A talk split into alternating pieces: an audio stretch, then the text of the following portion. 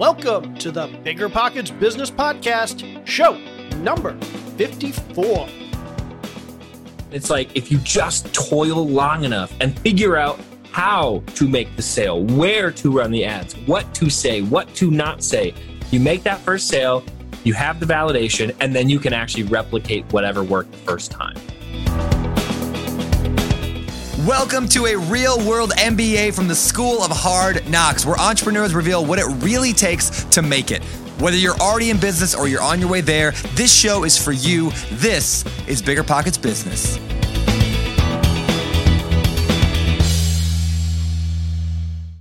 How's it going, everybody? I am Jay Scott. I'm your co host for the Bigger Pockets Business Podcast. And across the screen from me is my lovely wife and co host, Mrs. Carol Scott. How's it going, Carol?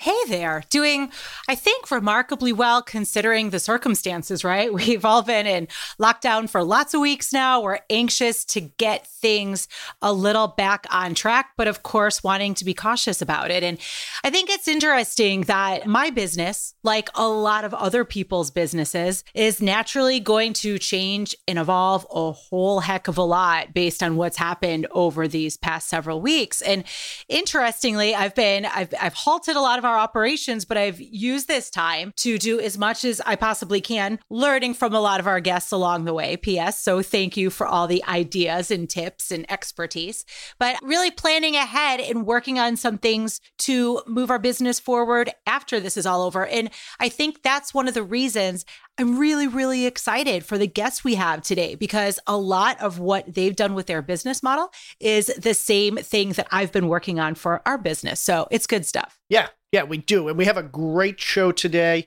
We have two guys. We have Brennan Tolman and Nik Krohn. And we actually interviewed them. This interview uh, that you're about to listen to was from pre pandemic, another one that we shot just before the pandemic started and we've held on to because we've had a, a, lot of more topical and timely issues to broadcast the last few weeks. But this was a great episode. Brennan and Nik started a basically just a wedding photography business back in, I think it was like 2013 and they grew that business. Brennan grew his his wedding photography business pretty quickly and, and pretty well, but they weren't happy with just growing their business and getting more wedding photography business. They wanted to do something different. They wanted to to scale even more. So ultimately that business evolved into essentially an online wedding photography marketplace where they helped other wedding photographers get business and scale their businesses as well but then even that wasn't enough for them they wanted to scale even more and they wanted to grow even bigger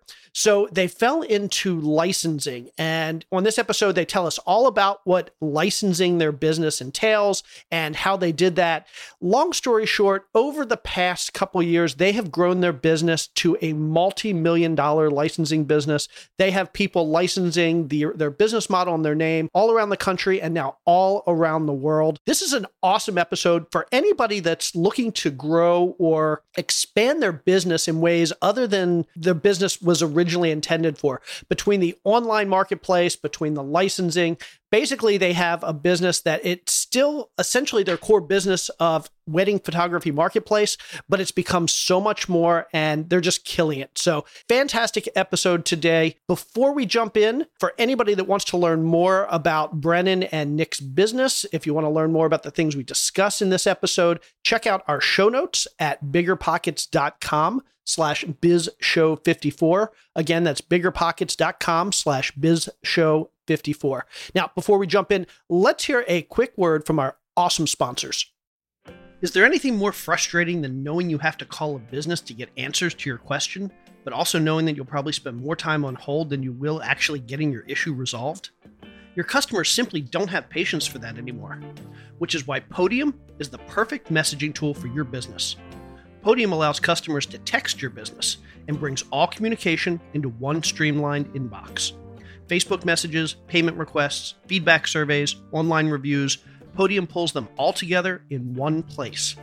Staying in close touch with your customers will not only help keep them happy, but it will help you retain them. Plus, Podium's shared inbox allows your whole team to stay on the same page when it comes to your customers. Look, 90% of customers prefer to text to business, but only half of businesses have that capability. Does yours? Join the 45,000 businesses that rely on Podium to communicate with their customers today. Go to podium.com slash BPB, like Bigger Pockets Business, to get started and save 10% off your monthly subscription. Texting isn't just the better way to get more reviews, it's the better way to do business. Again, that's 10% off using podium.com slash BPB. I want to take a minute to tell you about our sponsor, Pat Live. Did you know that 76% of customers hang up if they don't reach a live person? And 85% of customers won't call back after an unanswered call. If you're a real estate investor or if you're in any kind of service business, your livelihood depends on being able to answer every call that comes in. Pat Live offers 24 7 live answering services so you can spend less time following up and more time growing your business. And unlike many other live answering services, they're open 365 days per year. Their friendly and professional agents are all located in the US and provide all the benefits of a personal receptionist at a fraction of the cost. They offer fully customizable scripts and they can collect leads, schedule appointments, and process orders. With Pat Live's virtual receptionists, you can turn more callers into customers. And now, for a limited time only, Pat Live is offering Bigger Pockets business listeners 15% off their regular rates. This offer is only available over the phone, so give them a call now at 866 712 1879 and mention this podcast, or visit patlive.com.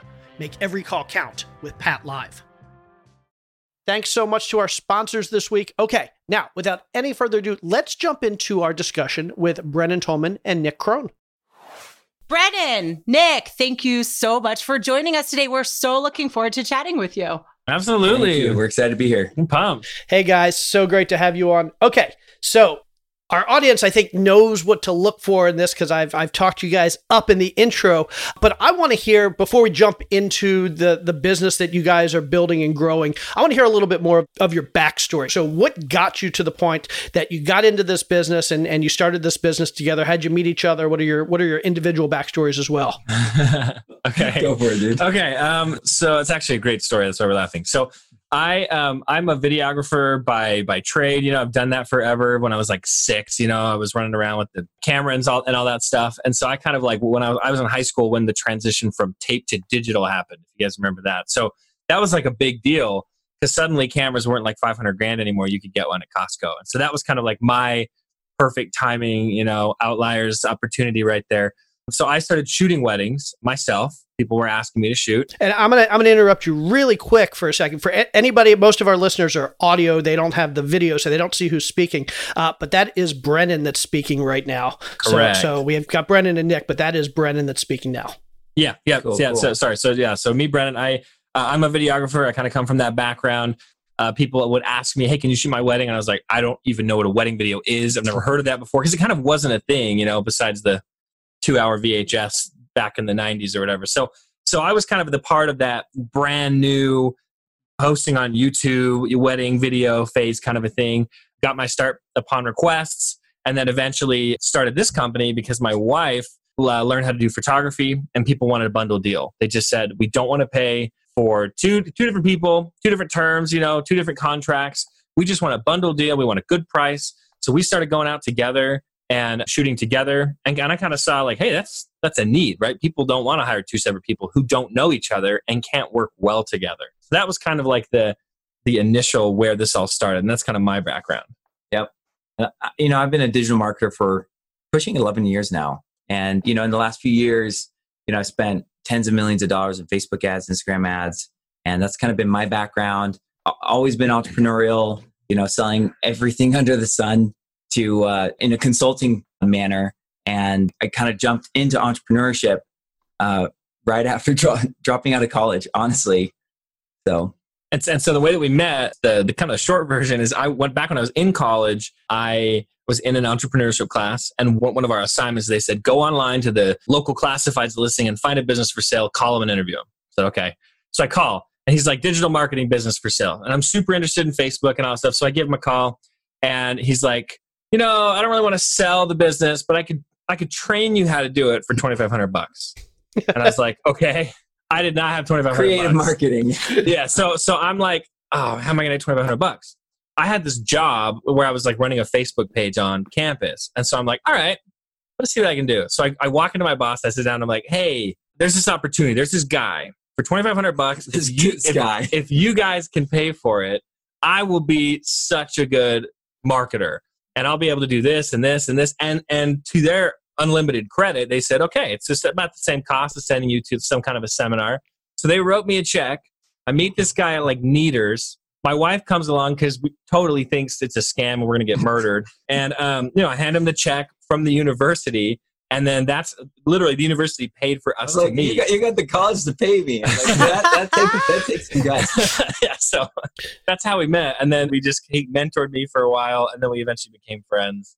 And he gave me a call like last year, early last year about this time and said, Hey man, what you're doing is cool. And I think that I want in. I think that I could bring some serious value, which he absolutely has. That's awesome. Okay, so first tip for everybody out there that's listening: if you're looking oh, to Oh, boy. sell mentorship or training or, or courses, Get grungy, baby. yeah, just just put your business for sale, and when people call you, say, "I'm not selling you my business, but I'll, That's I'll, fine. I'll trade baby. you." Yeah, I know. yeah. Don't make And- the switch situation there. Just Look roll what with happened.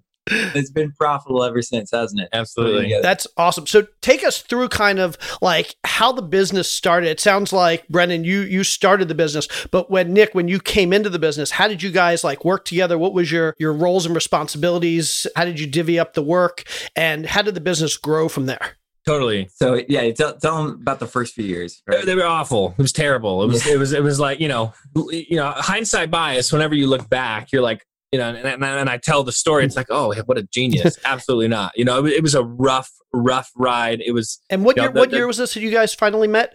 We, we well, we met in like 2016, but Okay. he came on in 2019. 2019. Okay, so this Um, was this was just the last few and I, years. he yeah, and- observed for a while. and I did watch for several years, and I and I watched the ups and I watched the downs and the roller coaster, and I, I can totally sympathize because I've been there. Yeah. So essentially, like I mentioned, um, my wife and I started shooting the double package. People started calling us. So I said, hey, I know. And, and then somebody tried to book us for like my birthday. And I was like, I don't want to go shoot a wedding on my birthday, but I don't want to lose this money, you know? Yeah. So, I- so I said, well, can I subcontract it? So I, I hired a photographer and a videographer, trained them on how I would do it. And then they went out and shot. And I was like, hey, that worked pretty well. And we were literally meeting, by the way, as our little team meetings in my parents' basement with Little Caesars Pizza. Like that was the start of Tolman Media, right? Like we were like, how do we shoot weddings better, you know? And then, like, like all, I guess, businesses start their mom's basement or whatever. So, and then eventually I said, there's something here. So I started hiring more, more videographers, more photographers, teams and teams and teams, and got to the point where now we had 20 teams. So I could just book any date ever and provide an awesome value to the brides. But with that came all sorts of nightmares. They started contractors started overbilling me. I was paying like on Facebook Messenger. You, know, you can like send the money, which you're not supposed to do for business. So now I'm like permanently for life banned from sending money on Facebook. And then I tried Venmo, same thing. I had no idea how to pay people. I didn't know payroll solutions. I didn't know anything. I was just like, I learned how to make some money. I learned how to provide value and flying by the seat of my pants, patching the holes of the ship while trying to, you know, sail along the seas. So it was it was kind of hard. I would always we, we would get together maybe once every six months, and I would just vent. I'd be like, Nik, I'm dying. I'm like, you got to do this, this, and this, and he's like, oh yeah, I'm gonna do this.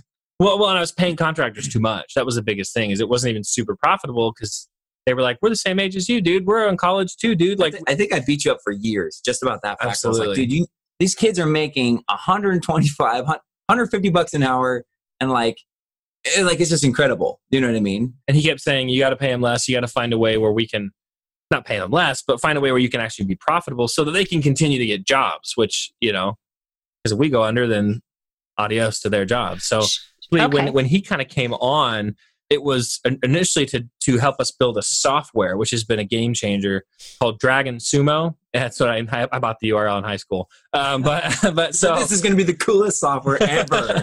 and uh, yeah, literally the logo is a little fat sumo holding the dragon, but paid like 50 bucks for it.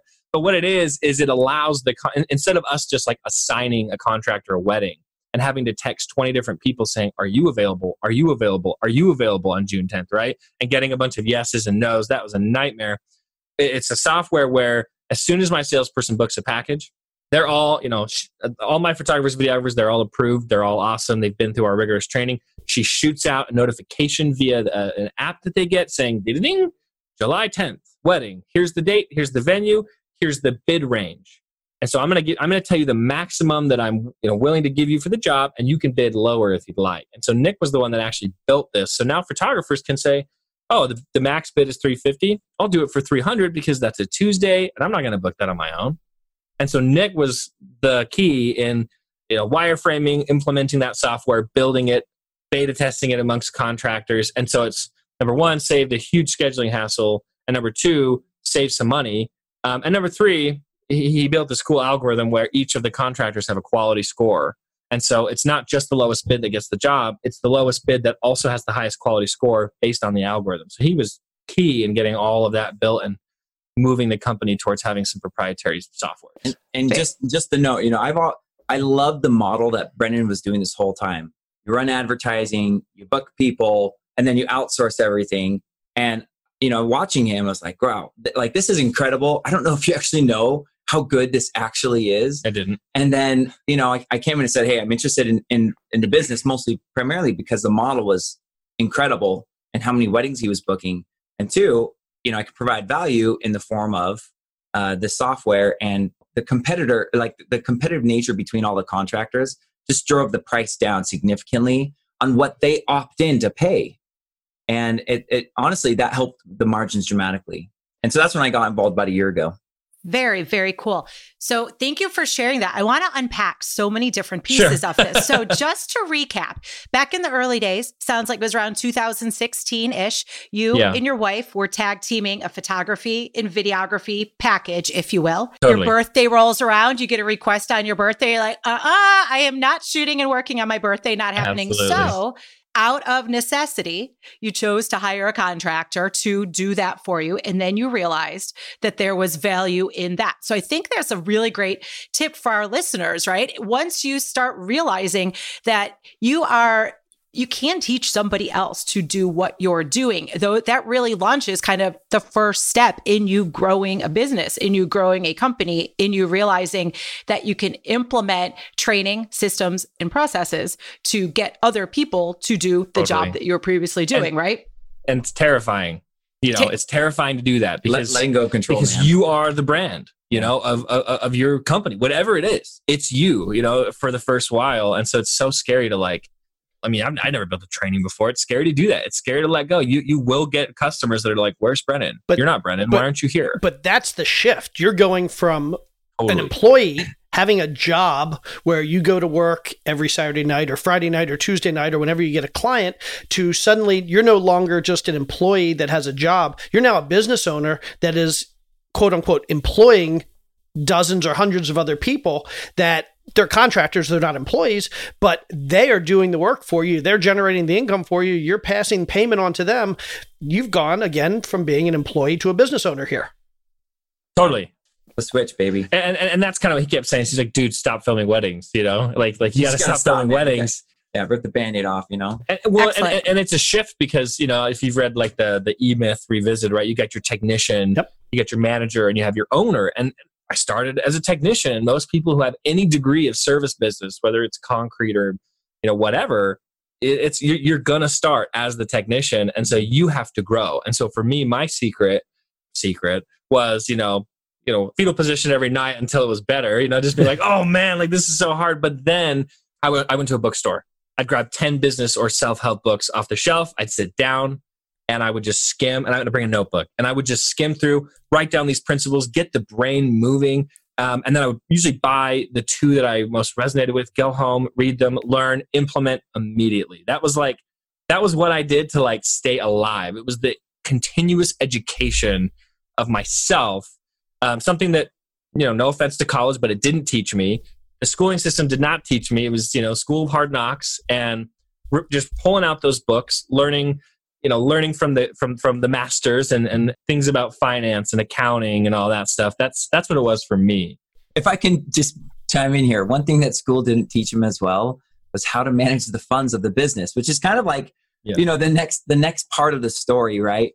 So i got involved in the business we started meeting and we got you know there's a team of us all get, getting together and i got super frustrated about six months into this. I'm like guys and, and i'm in i'm in it for you know investing for equity and i'm all in it I'm, I'm working for my piece of the business, not getting paid. And we had no money, No. ever at the end of the day.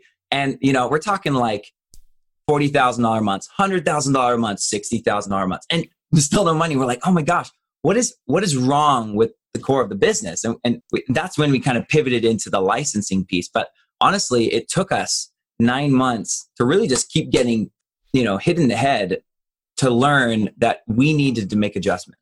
Very cool. Okay, so we're going to transition into the licensing piece, but it sounds like you are you guys, and just to recap a little bit, already had one transition or maybe two transitions. So Brennan, you went from being an employee in your business to, as they say in the E Myth, working in your business to working on your business, and now you're subcontracting all this stuff out to other people. But then there's Absolutely. another big shift when Nik comes in, and that's you go from being a company that's just shooting weddings and having your your contractors shoot weddings to now you're you become a lead generation business. You're taking in leads, you're Yeah. building software, you're actually also a tech business. You're, you have a piece of software that allows you to take these leads that are coming in, farm them out in some automatic fashion so that you can get the best price, or I guess the lowest price for the contractor, which gives you the best price or the best uh, profit for, for farming out that lead. And you're scaling your business that way. So that's great. You're basically, you have multiple businesses going here. You're making money shooting Right. weddings, you're making money uh, having other people shoot weddings, and then you're making money by basically selling leads.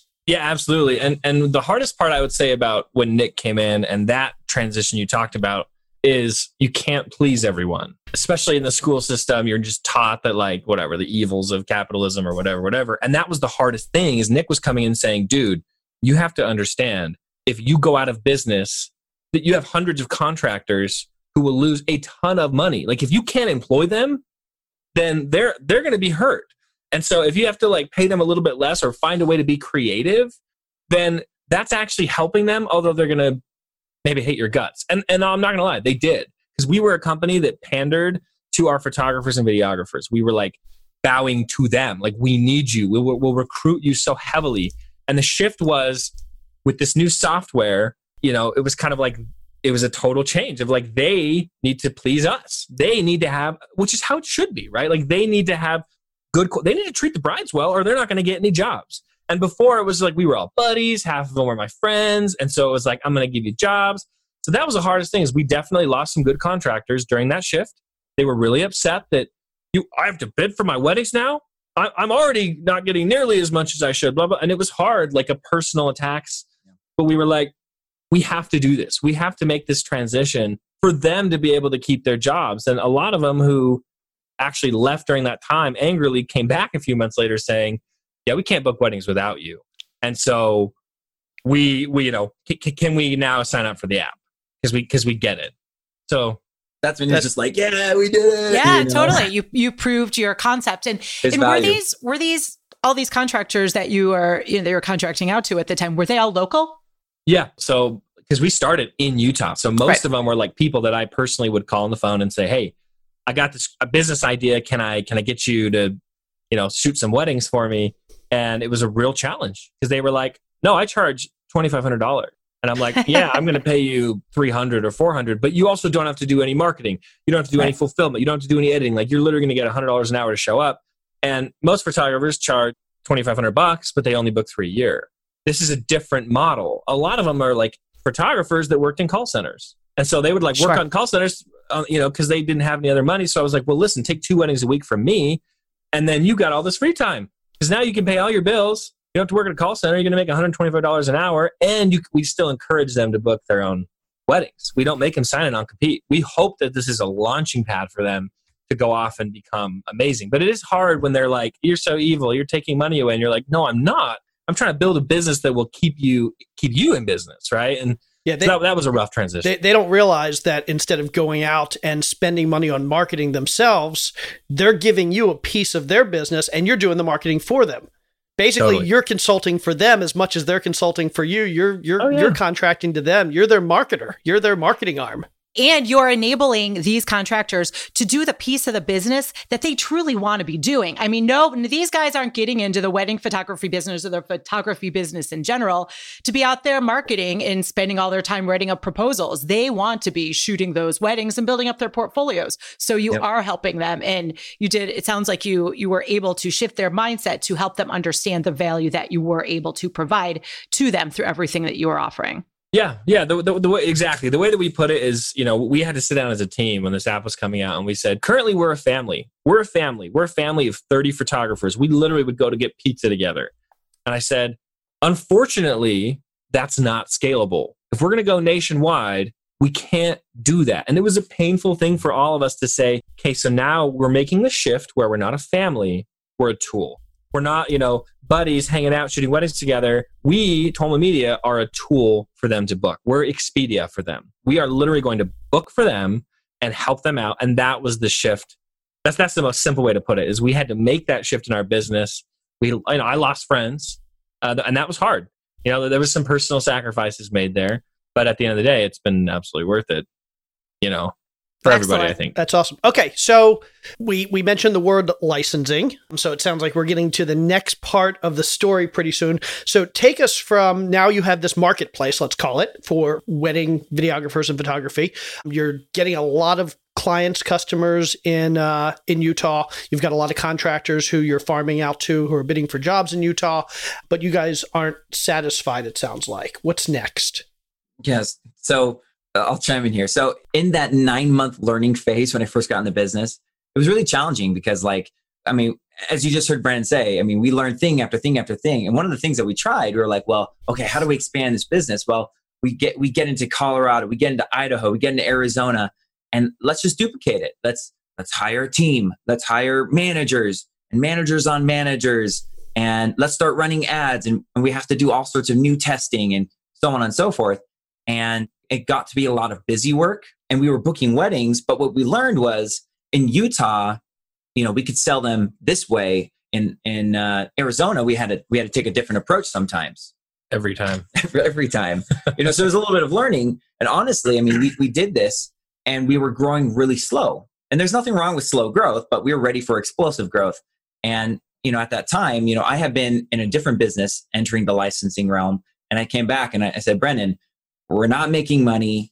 The model's not sustainable. The growth is too slow. It's kind of like a somewhat of an ultimatum. It's like, hey, we need to pivot, or like, I don't want to waste my time. I don't want you to waste your time, but what are we going to do? And, and, and part of this too is we had we had to make a decision. Do we want jobs? Do I want to become the CEO of a national company with 800 managers and a thousand contractors? And do I want to work 60 hours a week doing that? Or do I want to be an entrepreneur and do I want to keep my freedom? And that was the hardest thing for us yeah. to decide is is I had to decide with licensing and we'll get into this in a minute but like I had to let go of a lot of control in exchange for my freedom. We don't even have an office, but we're a national company. International. Interna- international. international. as of today company and we wouldn't have been like if we would have grown ourselves and not done licensing and not brought in other entrepreneurs to, to use their mindsets and their strengths, you know, I would be wearing a suit in an office all day long, you know, trying trying to run this company and and it would be really really hard. And so we said, can't we bring in other entrepreneurs? Won't it be faster? And won't it be better for everyone? Everybody wins. It was it was crazy for us, you know. We we went through hard things and now we're going through a pivot. And this is like things got even harder for a short period of time. And we're like, okay, we, we got the vision. We all love the vision. Now, how do we do it? And we're like, well, like any good entrepreneur, we're problem solvers. And we just made it up as we went. And um, we got licensing paperwork. We, you know, got everything squared away with lawyer. And it took us a month to get our first sale. Yes. And I remember that. Like it was, that was for us, that's slow. Like it took us a month talking to many people, kind of refining a sales pitch. How do we generate the leads? You know, what do you say, refining what you say, can I pass them over to him? Then I pass, and then negotiating all this stuff. And we eventually got our first sale. We sold Las Vegas. Las Vegas has 110,000 weddings a year. And the person is like kind of frothing at the mouth, so to speak, because in Utah, we built this huge business. And honest, there's 26,000 weddings a year in Utah, but we're only targeting maybe 18,000 a year. in, in terms of wedding count. So, you know, they're like, okay, we get that there's in Las Vegas, Drive but through. You know, there's there's 110,000 weddings. Still, there's it's the second most popular, and we eventually sold it. And for us, we were just like we were dancing. And then right after that, we were off to the races. Like we were selling two a week, and just it, and it was just magical. I, I always tell my wife, I'm like, in every business I've ever been in, whether it, it worked or not, the first sale is like near impossible. It's the hardest, man. And then once you Yeah. do it, the floodgates open, you know, and it's like if you just toil long enough and figure out how to make the sale, where to run the ads, what to say, what to not say, you make that first sale, you have the validation, and then you can actually replicate whatever worked the first time. So let's dig in here a little bit. So when you say you made a sale that you licensed the business for anybody out there that's listening, and there are probably a lot of people out there listening because this this isn't something we we talk about a lot. But what does that look like? What does licensing mean? What are you giving to the person that's quote unquote buying that business? What are they giving back to you? What's the relationship look like? How is this different? We've talked a lot about franchising recently. How is this different than a franchise? uh, real quick, I'll, I'll explain kind of how it works for us and like what the risks, I guess, for me, and then Nik will go on to all the beautiful nitty gritty details um, of because he makes the deals. So, so essentially, I've heard you call it franchise light, right? So licensing, well, in, in a franchise, you contain strict control over everything. You know, you have to have X grams on the hamburger patty, or else it's bad, or whatever. Every detail is controlled, and they can lose your name if they do it wrong. But you also maintain tight control. You need a big corporate office. You need a lot of people who are constantly looking at regulations and, and compliance and blah, blah, blah. Licensing is a more bare bones version where if you have a system that works like we do, got a couple proprietary softwares, some marketing that works, images that are known all across the nation to make brides go, hey, I want to click on that, right? They're basically paying you for the rights to a territory similar to similar to a franchise, but you lose all that control. So it is Tolman Media. That's my last name. Like, should they go mess it up? You know, should should somebody just go have a you know make Florida just the worst Tolman Media branch ever? It's going to reflect poorly on me, and there's not much I can do about it. That's the risk that we take. Now, I can't go take it back from them like McDonald's could or whatever, but it enabled us to expand a lot faster. And we said if we have the training in place and we have the right partners that aren't going to go do that, and we vet them carefully, then I think that it's worth the the speed and the benefits we're going to be able to get to kind of lose that control. But basically, it's the same as if you license a photo to print on your wall. You know, they're literally licensing our system, and they run with it, and they can choose to use it or not. So I'll let Nik talk Yeah. more about specific deals and everything that he brought to the biz. so the the actual logistics and the business itself changed right we went from you know booking our own weddings and collecting majority of the profits and to us we we decided to give away the majority of the profits for a sliver and uh, provide you know the marketing the technology and the entire system. And uh, honestly you know the entrepreneurs who got out of their way and just followed the system do the best. But obviously we always preach them this is your business. You can do whatever you want. You can totally deviate from the plan and we're fine with it. No problem. So the way that the, the way that we technically change is you know now we have a 7% royalty and then we have this component right? In franchising it's like hey 40 grand or you're you're not involved. 150 grand or you're not involved. For us we were like okay we can close more by by allowing creativity and flexibility. And and I, I love negotiating. It's like one of my favorite things to do. And so He's good at it. you know we, we negotiate. There's a down payment component. There is a financing component and um and, and, and i'll talk just real quick about the financing piece. You know th- we're talking seller financing. This is not on their credit. We're not taking their house. If it's not working for them they can walk away. So you know we're, we're not like hard business uh, guys in that sense. You know almost i'd say every one of our partners is making money which honestly at the end of the day makes us sleep really well at night. And so, you know, I can go in and I can say, hey, this territory is $80,000 and I'm looking for a $20,000 down payment. And then they come to me and say, hey, I love this territory. I'm emotionally attached to this territory, but I only have 10,000 bucks. So say, great. How about we, you know, can you figure out how to do $12,000 and and then we'll finance the remainder. And we can get as creative as we want and what and I'll say this one last thing because I know you're you're itching for questions here the last thing is in this when we started it was hey, you're you're paying us two to three thousand dollars a month, and it's just a monthly payment. And the challenge that we ran into, and we and we sold the first what ten partners that way. And the challenge with that was everything in the business is expectation. In fact, I'd, I'd argue that every business, everything comes down to expectation.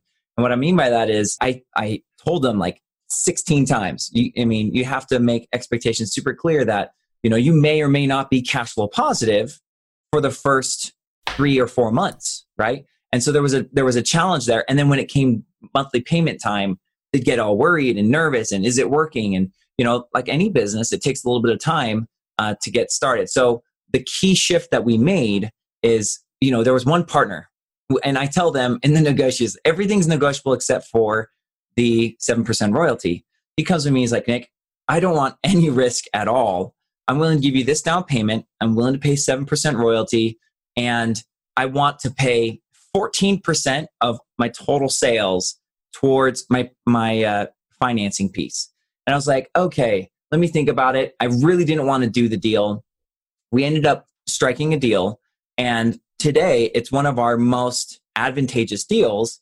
And as he books three, four, five, six thousand dollars a week in down payments in our system, we're getting 14%. We're like, oh my gosh, we just tripled our royalty. And now every single one of our partners is on performance based. They love it. And for them, it, it there's little stress, little risk. And so for us, we love the financing component. I don't think you can do that in the, uh, franchising space. And my last 30 seconds is they love it because it's they're getting a risk, a pretty much a risk-free business. I mean, like what other business are you going to be able to put in five to ten thousand dollars only plus a little bit of marketing spend for the potential of hundreds of thousands of dollars, you know, worth of profit, and then be able to walk away from it at any time. You get a franchise, you're buying the lot, you're buying the bill, you are locked into all of that. Plus, you got your yearly fees and stuff. So this is like people love that it's low risk, and we're high touch. We're going to make sure that we help you because if if they're not making money, then we're doing our job wrong. And so we've worked really hard with each area to help them overcome. You know, they're doing 90% of the learning in Chicago. How what do Chicago brides want? Right. And then we provide that 10% of our experience from the other industries. We share what other people are doing. And it's just, it's been awesome. We're just barfing all this stuff at you. this is this is absolutely fantastic. You really outlined really clearly all these amazing advantages that this model has for the licensee. Can you talk to us more about the the clear and distinct benefits is it has for you as the licensor who put together these systems processes this whole model for your licensees absolutely so so you know when i look at licensing versus franchising like I, I i, like to compare the two there's nothing wrong with franchising when i when i think about it you know starting a franchise it's going to cost me hundreds with an s hundreds of thousands of dollars right whereas licensing i might pay, pay a lawyer five, ten thousand, fifteen thousand dollars. Just so cost, right? In terms of speed, I'm just waiting on my lawyer to, to bust it up for me. It's not very hard to like build, you know, the licensing paperwork and the and the framework for the, the model. Whereas, you know, franchising, you might wait a year and you have to have benchmarks and you have all the regulations. And that's another thing is like the compliance aspect. Well, who are we complying with? Well, we, we've kind of invented this system and it's all legal and everything and we don't have to worry about compliance at all with the government or or any entity or we allow a lot of flexibility and freedom for our partners which is fantastic as well. And then the looser financial structure right? Again we get very creative with our deals. Most of our deals are structured the same but i always i always go to the partners and i say hey you know what's important to you? Do you want to go in with less money? Do you want you know smaller you know area paybacks? So we call them you know what's important to you? And they really just we open up and it doesn't feel like a negotiation. Like they're telling me what's the most important thing to them and then we structure a deal around that. So we have all the flexibility. It's not just a hard line in the sand that hey can you do it or can you not do it? Like this is it. You know what i mean? So we have all the flexibility in the world. Yeah. So and, and, and just kind of with that really the licensing piece why it's so great for you know as well for us is because we know our system's going to work you know? Yeah. and so and so our goal like we, we actually their, their percentage that they're paying back on those areas is scalable if we work super hard to make them a lot of money and so as long we know how to run the business we know how to do all that and so if you have a set monthly payment that's it. You sell out the nation, and that's all you're ever going to get. But for us, like we can work as hard as we can to make them. They're going to have to make like 800 grand gross before they ever even pay back, you know, a $50,000 payback. And so we are working really hard to make them money, but it also allows us to scale instead of just being locked into like a monthly payment. And one thing that we usually tell our partners, our potential partners, is, you know, at the end of the day, when we're talking to them, we get this gut check, right? And the gut check is really important, this intuition that you feel. And when we're looking at a potential partnership, because because you have to look at it that way, and we tell them this is we're looking. It, it's less about the money and more about the partner. If you have an entrepreneur that's a go getter, he doesn't get in his way. He's ready. Like he works fast, and he's getting he he could literally in a week have his ads running, his website up, his first two sales happen in a week. Like that's not uncommon. And then we have the entrepreneurs who are like, okay, let me take I'm, let me make the LLC. Oh, I made my LLC after three weeks, and you know, I really want to tweak this. Can we have some some photography photography for Maryland specifically before we start running ads? And now we're three months down the road, and we're like, okay. Um, and by the way, to that, you know, I'll mention in our contract, one of the things that we have in there is a minimum benchmark. The minimum benchmark used to be something like, hey, we need you to book eight weddings a month, right? We went away from that, and we, and again, this is a, a perk to the licensing It's very easy to change some of this the legalese. We went to a monthly minimum ad spend. We know if they spend a minimum of $400 a month or roughly $15, $15 a day, that they're going to book X number of weddings. And so we went to that model. And hey, honestly, at the end of the day, if they spend 400 bucks, they're advertising, they're working the business. For us, we don't want to get locked down and be like, okay, Dallas, Texas hasn't advertised in six months well, shoot, the system's not working for them. We're not getting like it's not working, right? And with having that minimum in there, it, it actually helps significantly. And again, it's negotiable. All of it's negotiable. Yeah, and they make money with it because when you think about it, four hundred dollars a month, that's the profit from one wedding. So they sell one wedding in 30 days, you know, and and they're good. So it's not a huge risk for them to, to spend that much. Yeah. And this also goes back to something Nik was saying earlier. It sets expectations. So yeah. basically, they don't come in and think, oh, I didn't think I was going to have to do any marketing. Now I have all this marketing cost that I wasn't budgeting. I wasn't putting it in the P&L. I wasn't putting it in my, in my models. Correct. You're telling them up front, if you want business, this is what you're going to have to do. And it, mm-hmm. it's funny, we were talking to uh, a woman on our last show who was talking about the difficulties of finding and vetting good uh, franchisees. She has she has a franchise, and the problem was that people came in with the expectation that they would just come in and hire a couple people, and the business would run itself, and they wouldn't have to market, mm. they wouldn't have to spend any money here, and and it's really it boils down to setting expectations. So I, I love that. Totally. Super important. And I'd love to dig a little bit more into the the part of finding your partners, right? It sounds like it's so critical, of course, to continue growing your brand, to maintain all these systems and processes working the way you designed them and outlined them to work. And for them using your software and everything, you really have to have that right partner, the right type of entrepreneur. How are you guys going about making sure that you've got the right people when you sign someone on? How can you tell?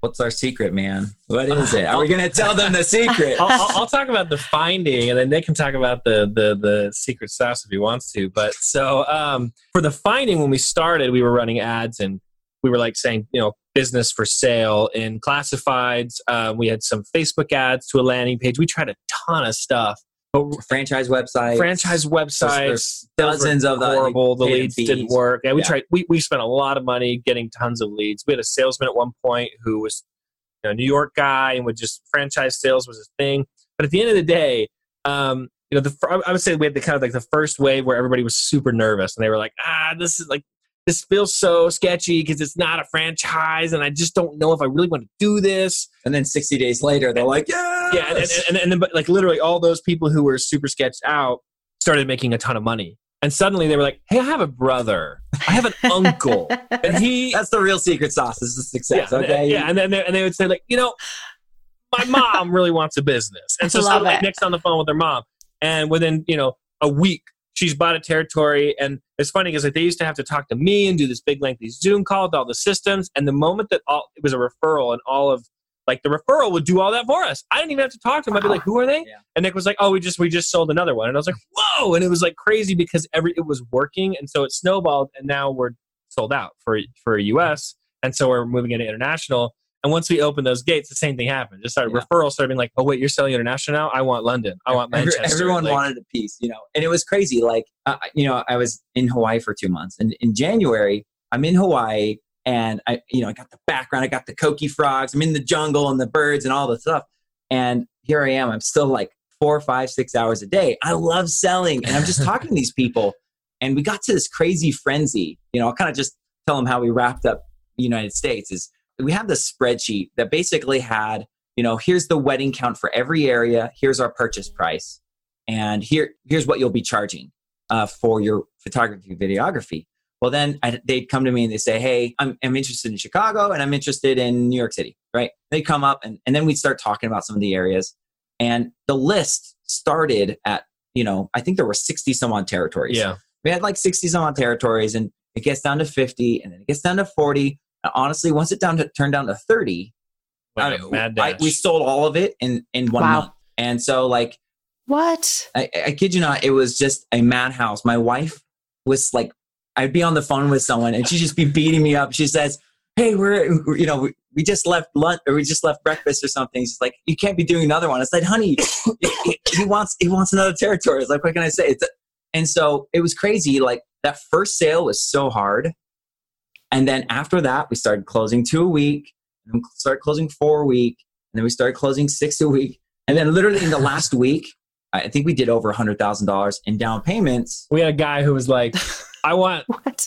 15 areas." He's like, "I want them all. I want the And- list." he, I Made some- 12 he just he just bought Made like, some crazy bundle. offer. He's just like, I, like, I don't want them to be gone. Like, I, I know that they're going so fast. Like, I want them, and that was kind Yeah. of the beauty of the referral thing. is- we weren't selling they were coming to us and they and, and so it was just kind of it was mind-blowing you know just to see how fast and how crazy it got you know So how many how many territories do you have right now in in the So U.S.?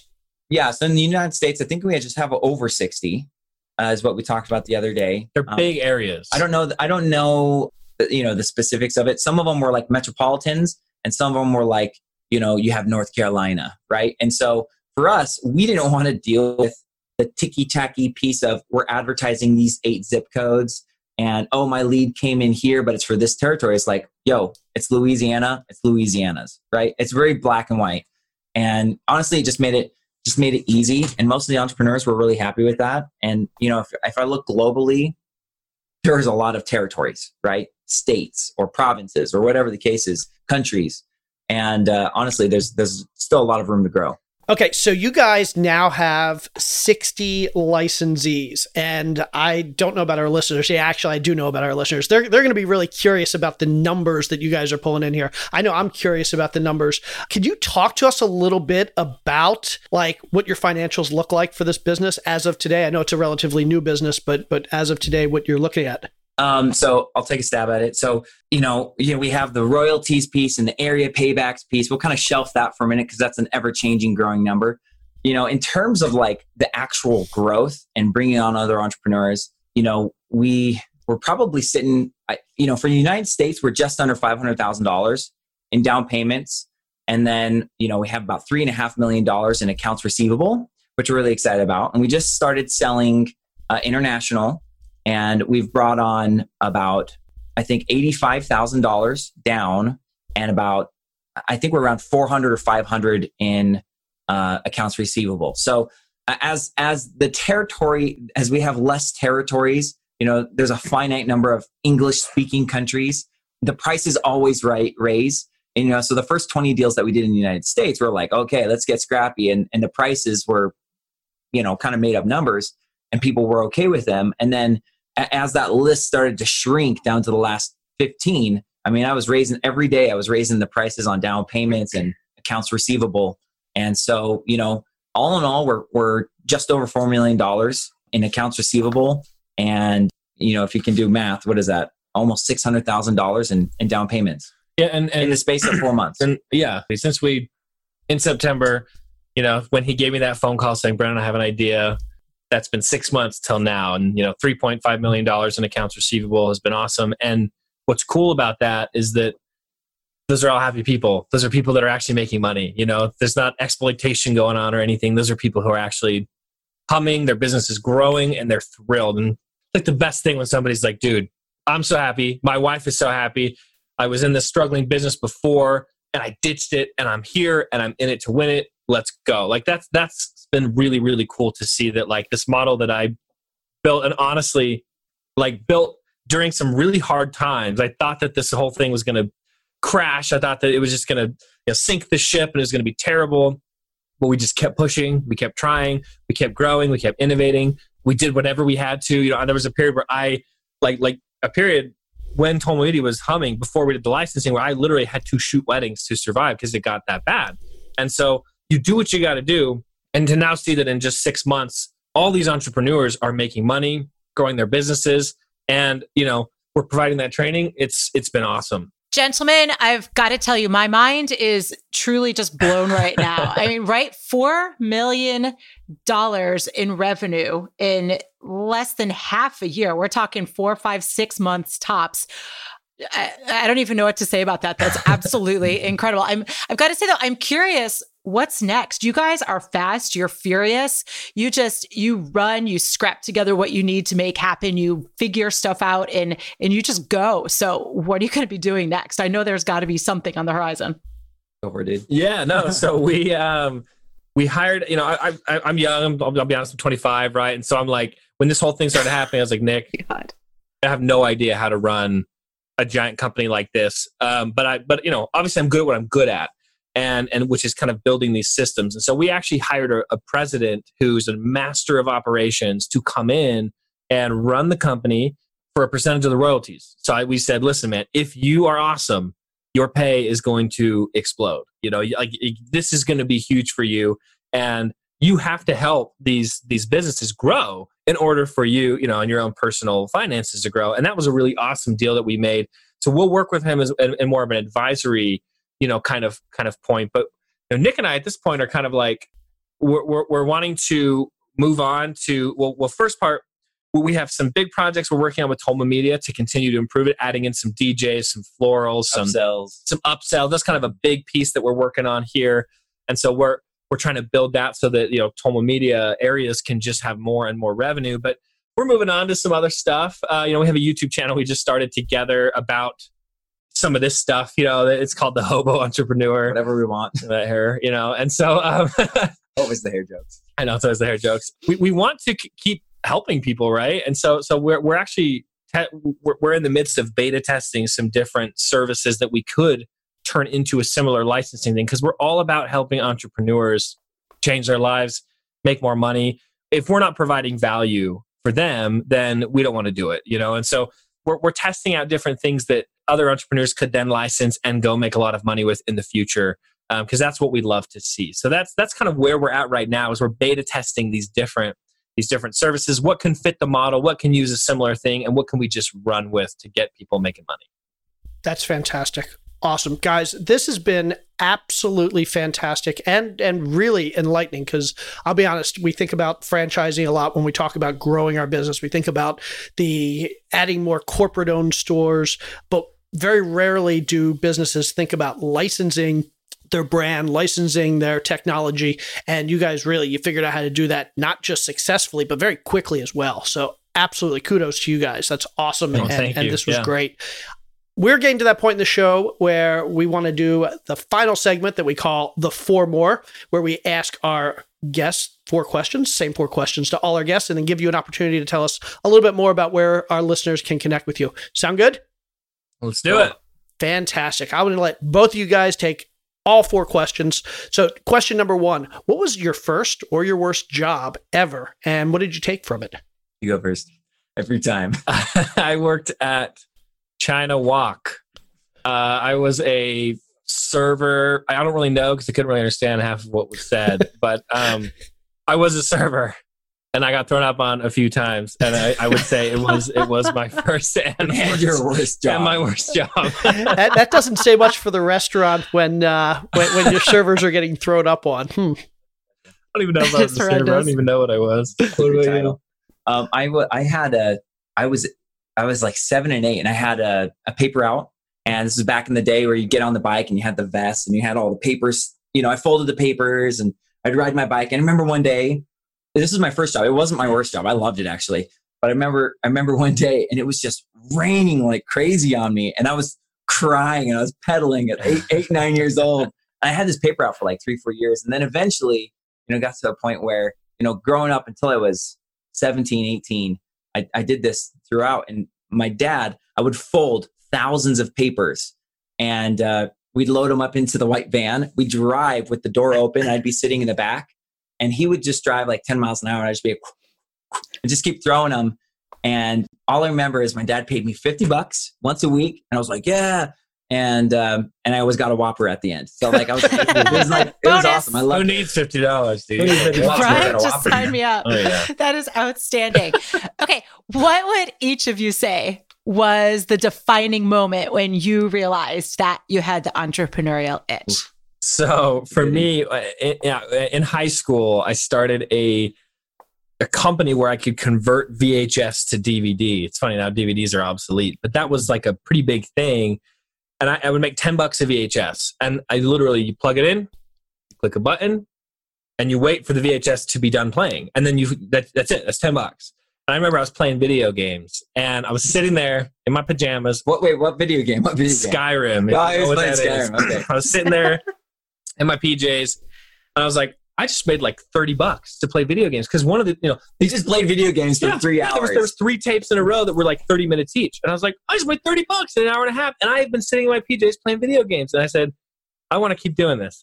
there, there, there's got to be ways to provide value to people that they're willing to pay for that can afford me some freedom to play stupid video Yeah. games or whatever. That is outstanding. I, I'm glad video games gave you the entrepreneurial itch because I think for a lot of us, playing video games and making thirty dollars would take all motivation away. I can make ten bucks an hour playing video games. Why do anything Oh, yeah. else? oh, my yeah. gosh.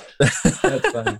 I think for me, so for me, it was kind of like out of necessity. You know, I, I newly married, listening to Bigger Pockets, uh, real estate podcast, and I was 22. This was uh, oh, this was almost 11 years ago, and um, dropped out of college, bought a house at house hacking before it was coined house hacking, and the mortgage was pretty much paid for. But I was still like in this. My wife and I both just got laid. I quit for a really crappy like life insurance sales job, and I I was terrible at it and my wife got laid off and here we and i quit the the life insurance sales because i was no good at it and here we were we had this house and we're like sweet the house is covered but like how do we pay like how do we survive and uh, you know i started posting these these ads on on uh, craigslist saying like hey i'll build you a website for 500 bucks i think the first one was like 250 300 bucks and i started getting these phone calls. I'm like yeah of course i've been doing i know what i'm doing. And i you know 250 bucks 300 bucks 500 bucks 1000 bucks. And i started doing these. And you know over the course of a few few years i did you know 500 websites. And even to this day i still get referrals. And i like don't want to do it anymore. And i outsource it all. But uh, for me it was kind of like out of necessity. You know i wanted i wanted food on the table. I remember my my wife's family we didn't have a stove in our new house. And like we couldn't cook food and like i got so much flack from my in-laws like oh is he gonna you know provide and i was like I, i'm working on it guys and and and that's when I started just doing this website stuff and just kind of hustling. I'm going to throw in a 20 second story about Nik too. Oh. During this hustling period, he got a salary job that was like a work from home. hired some overseas dude to do it for 10% of his salary, and then that was it. And uh, it was- this it is- took him like two is- years this to is- find out. This is my first big boy job. That's In fact, it- incredible. it was it was my first big boy job. Is what I call my big boy job. And you know, for being a you know a, a no college type situation and just having experience alone, you know, going and getting a big boy job, getting a salary, getting the PTO, and all that stuff. And you know, I started. I I was still closing my own business stuff, and I was like, this is awesome. They're thrilled because we're doing a great job over there. So I felt like there wasn't any conflict of interest. And then I, I did. I outsourced it, and and honestly, the work got better and and I got raises. You know, so anyway, it was good. Awesome. Awesome. I'm not sure what you're going to do. Yeah, that, you, you can cut that. Just kidding. it's okay. Are you kidding me? That is platinum. there, there are no words. That's incredibly awesome. You know what I love? I love the fact that I found you guys. We've never talked about real estate. We've never talked about bigger pockets, and yet Nik was listening to the Bigger Pockets real estate podcast. So Episode one, baby. Yeah. that's that's very cool. Okay, question number three. I'll keep this short and simple. Favorite book, and you've already mentioned the E Myth, so it doesn't have to be a business book, but if it's a great There's, business there's a better one. great. For me, for me, it's the Millionaire Fastlane. Millionaire Fast Lane. Yeah, it's the same for us. We love it. MJ It's the- DeMarco. It's, not- it- it's it's the Bible, the Yep. entrepreneur Jay Bible. DeMarco's the man. Awesome. Excellent. So both of you, you we don't want to get a second book. You're both. No, you're- that's I- I literally think the that's best the book. one. okay. Either that, I, my wife likes to make fun of me in terms of like business books. I love reading like tax tax books, books on taxes, how you save on taxes and stuff like that. And she's like, "Who are you?" You know. so you know, there's a category that's like in second or third place. It's taxes. I, I, I always say I have two Bibles, you know, Bible like business Bibles. My first is is the Mil- Millionaire Fast Lane, and the second one is actually a book called Brainstorm. It's Di- Disney publishes it. It's by uh, Don Hahn, I think is his name, and he is he was a producer of the original 1994 Lion King, and it's literally just Oh, a book about how to bring creativity into your life, and it's been a game changer. Awesome. I know if I got you to talk Very long enough, you'd give us a second one. That's right. There you go. And Jay, I have to ask this. I know I usually go into my fourth question, but there's a third. On the third question, we kind of changed it up. I really want to hear from these two because there have been so many great nuggets. I want to sneak. It's gonna be. It's gonna be the the five more. Sorry, but I would love to hear from each of you, or at least one of you, the best piece of advice you have for small business owners that you haven't yet mentioned. Because you guys took such a different path. It sounds like from the beginning, you just figured it out. You didn't have a plan. You were just like winging it, figuring it out. So I would love to hear each of your, at least one of your best piece of advice that you got haven't. You given us though. yet. You got one? Okay. Yeah. So Go for for me, I was, I'll try to keep it brief. I was always terrified because when you start a business, it doesn't matter who you are, you're going to do a lot of things wrong. You're not going to do your taxes right, maybe, or you're not going to, you know, you're, or, or you're going to, uh, I don't know, gonna, you might break a law on accident or whatever. And there's a million reasons why people are like, be really careful, be really careful. Like it, it's not worth the risk to, to try it. And um, I was talking to my CPA like two weeks ago, and I was like, dude, I'm so sorry that my books were just a mess from 2019. And he said, you did it right. He said, at the end of the day, the most important thing you can do is figure out how to provide value to others and how to be profitable. And he's like, if your first year is just spent being scrappy and figuring it out to get the money so now you can pay professionals, you know, to, to take care of you and all that stuff, then, you know, it's okay. So I would say don't worry, right? Like don't don't be so paralyzed by the million big boogeyman things that could go wrong. Because at the end of the day, if all you're trying to do is create value for people, get there first and then tie up tie up all your little you know, I, I had this is the first year that I've ever had a lawyer and it's been you know years of doing this. And so it's like you, you don't need to you don't need to be scared of all those things. Like just try your best do your best to you know do what you can and and stay within the regulations and stuff. But man just try to figure out how to be valuable and and profitable. And then um, don't be don't let all of those big maybes scare you away. Outstanding. i'm not saying to break the law. That's not what i'm saying. Little clarification. Yeah, no, There I'm just, that's not what I'm saying. I, I think for me, it comes down to like, what's the v- difference between a hobby and a business, right? And this, the digital marketer will come out here for a second. So for me, a hobby is what can be confused as a business, and you're doing the right things, you're in the motions, and you're you're acquiring customers, all this stuff. But a business actually comes down to one metric. If there's one metric, it's cost per acquisition. And so me as a digital marketer, you know, I've done this in e-commerce for a long, long time, and it's the exact same thing um, with Tolman Media. And in fact, this is why we we sold so fast. Cost per acquisition. And so if you understand this one metric, and by the way, cost per acquisition is is how much do you have to spend to acquire your customer? Well, if I know that I can spend X dollars to get more revenue, I've created an, an ATM. And it's no wonder on if you like watch Shark Tank, you know, Kevin O'Leary's always like, hey, you know, what does it cost you to acquire your customer? And nine out of 10 of them don't know the answer. And that's just, you know, the, the cold hard truth. And, and so like in Tolman Media, we know that we can spend a certain dollar amount for $1,800. And honestly, if you can figure out that ratio, you that's a that's a business in my mind. And you know, I like I, you know I like to razz on like family members and stuff and other people like they have these really great businesses, but they they're lacking this element of control. And if you can and if you can honestly figure out what that number is, and you can constantly buy customers, you have a business, man. Phenomenal. Love it. See, I'm glad I stuck that extra one in there. Three and a half, Worth yeah. every last second. That was outstanding. Okay, here is the real last question now. I would love to hear from each of you. What is something in your personal life, your work life, whatever, wherever, that you've splurged on along the way that was totally and entirely worth it? So uh, my name is Brennan Tolman, and I'm going to answer for my friend here. He's gonna get it right. and uh, you know, I just there's this company that I love. They they make these electric cars. I can't remember what they're called, um, but you know, I have like six on on like pre-order. He loves his Teslas. What what are you actually going to No, say? no, no, that was it. okay, so he Absolutely. loves his Tesla. Absolutely. Tesla has Tesla. been the thing that um like like it's it's like one of the only things I've ever bought in my life that I do not have buyer's remorse for. I it's it's been the splurge. I mean, I don't know it's crazy a crazy splurge, but it has been unbelievable. Life changing, game changing for a lot of reasons. Literally life changing because he can form an LLC while on the freeway, Don't say and that. he's not doing anything. And he's like, I you know, can. I'm not saying I did, but it can. off the record. can. Um, possible too. you know, I'm a pretty frugal guy. I don't know, like I I don't uh I don't buy a lot of stuff for myself. Like I don't generally like to do that type of thing. Um, I love buying real estate and, and that type of stuff. You know, for me, I love. You know, I, I took my wife and family on a two month vacation, vacation where I was still selling uh, January and February this year uh, to Hawaii. And for me, that wasn't like even a splurge because a lot of it was still business. We were looking at real estate out there, and and uh, you know I was still on you know conduct, conducting business. So for me, like travel, I'll never I never feel guilty about, and in most cases, because the nature of our business, I can I can usually take it as a deduction so long as I have proper documentation stuff.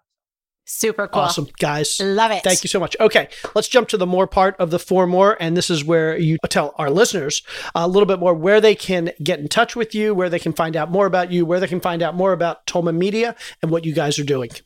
Okay, pitch yeah, away, pitch away. Sure. So, so if you want to hear more specifically about Tolman Media, you can just email me at brennan at tolmanmedia.com. Um, you know, and I'll, and I'll respond to you there.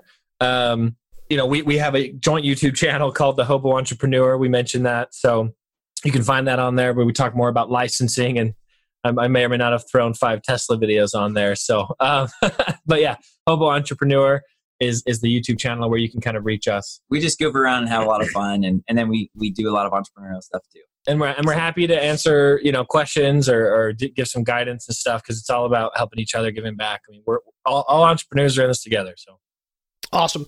Fantastic. And all of those links will be in the show notes for anybody that wants to find out more. Gentlemen, this was fantastic. Thank you for sharing your story. Thank you for sharing your knowledge and wisdom. We really appreciate it. And we look forward to checking back in a year or two and Hey, seeing absolutely, we love it. hearing about World domination. yes, hearing about two, the honey. international business. do this again. Yeah. Thank you guys so much. It's been a pleasure to be here. Thanks so much, you. guys. It's been wonderful Thank speaking guys. with you. Have a good one. Me too. Seriously, Jay, how awesome was that episode? I really just loved that they saw this potential to expand their business in a kind of non-traditional way. And they were they were really baking flexibility into their business model every step of the way. I think it served them really well and it truly opened my eyes to a way to expand quickly and exponentially. So, major kudos to these guys. I learned a ton. Yeah, absolutely. I know we're, we're all familiar with the idea of expanding corporate owned locations. Uh, after talking with Lars Spalding a couple weeks ago, we, we learned all about franchising.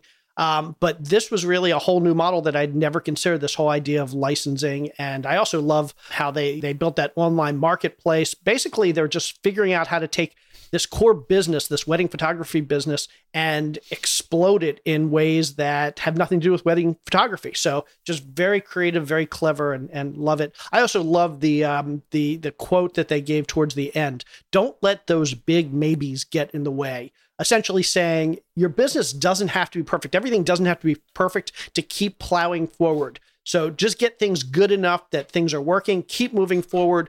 Don't let uh, don't let non perfection stop you from continuing to move forward. So great episode.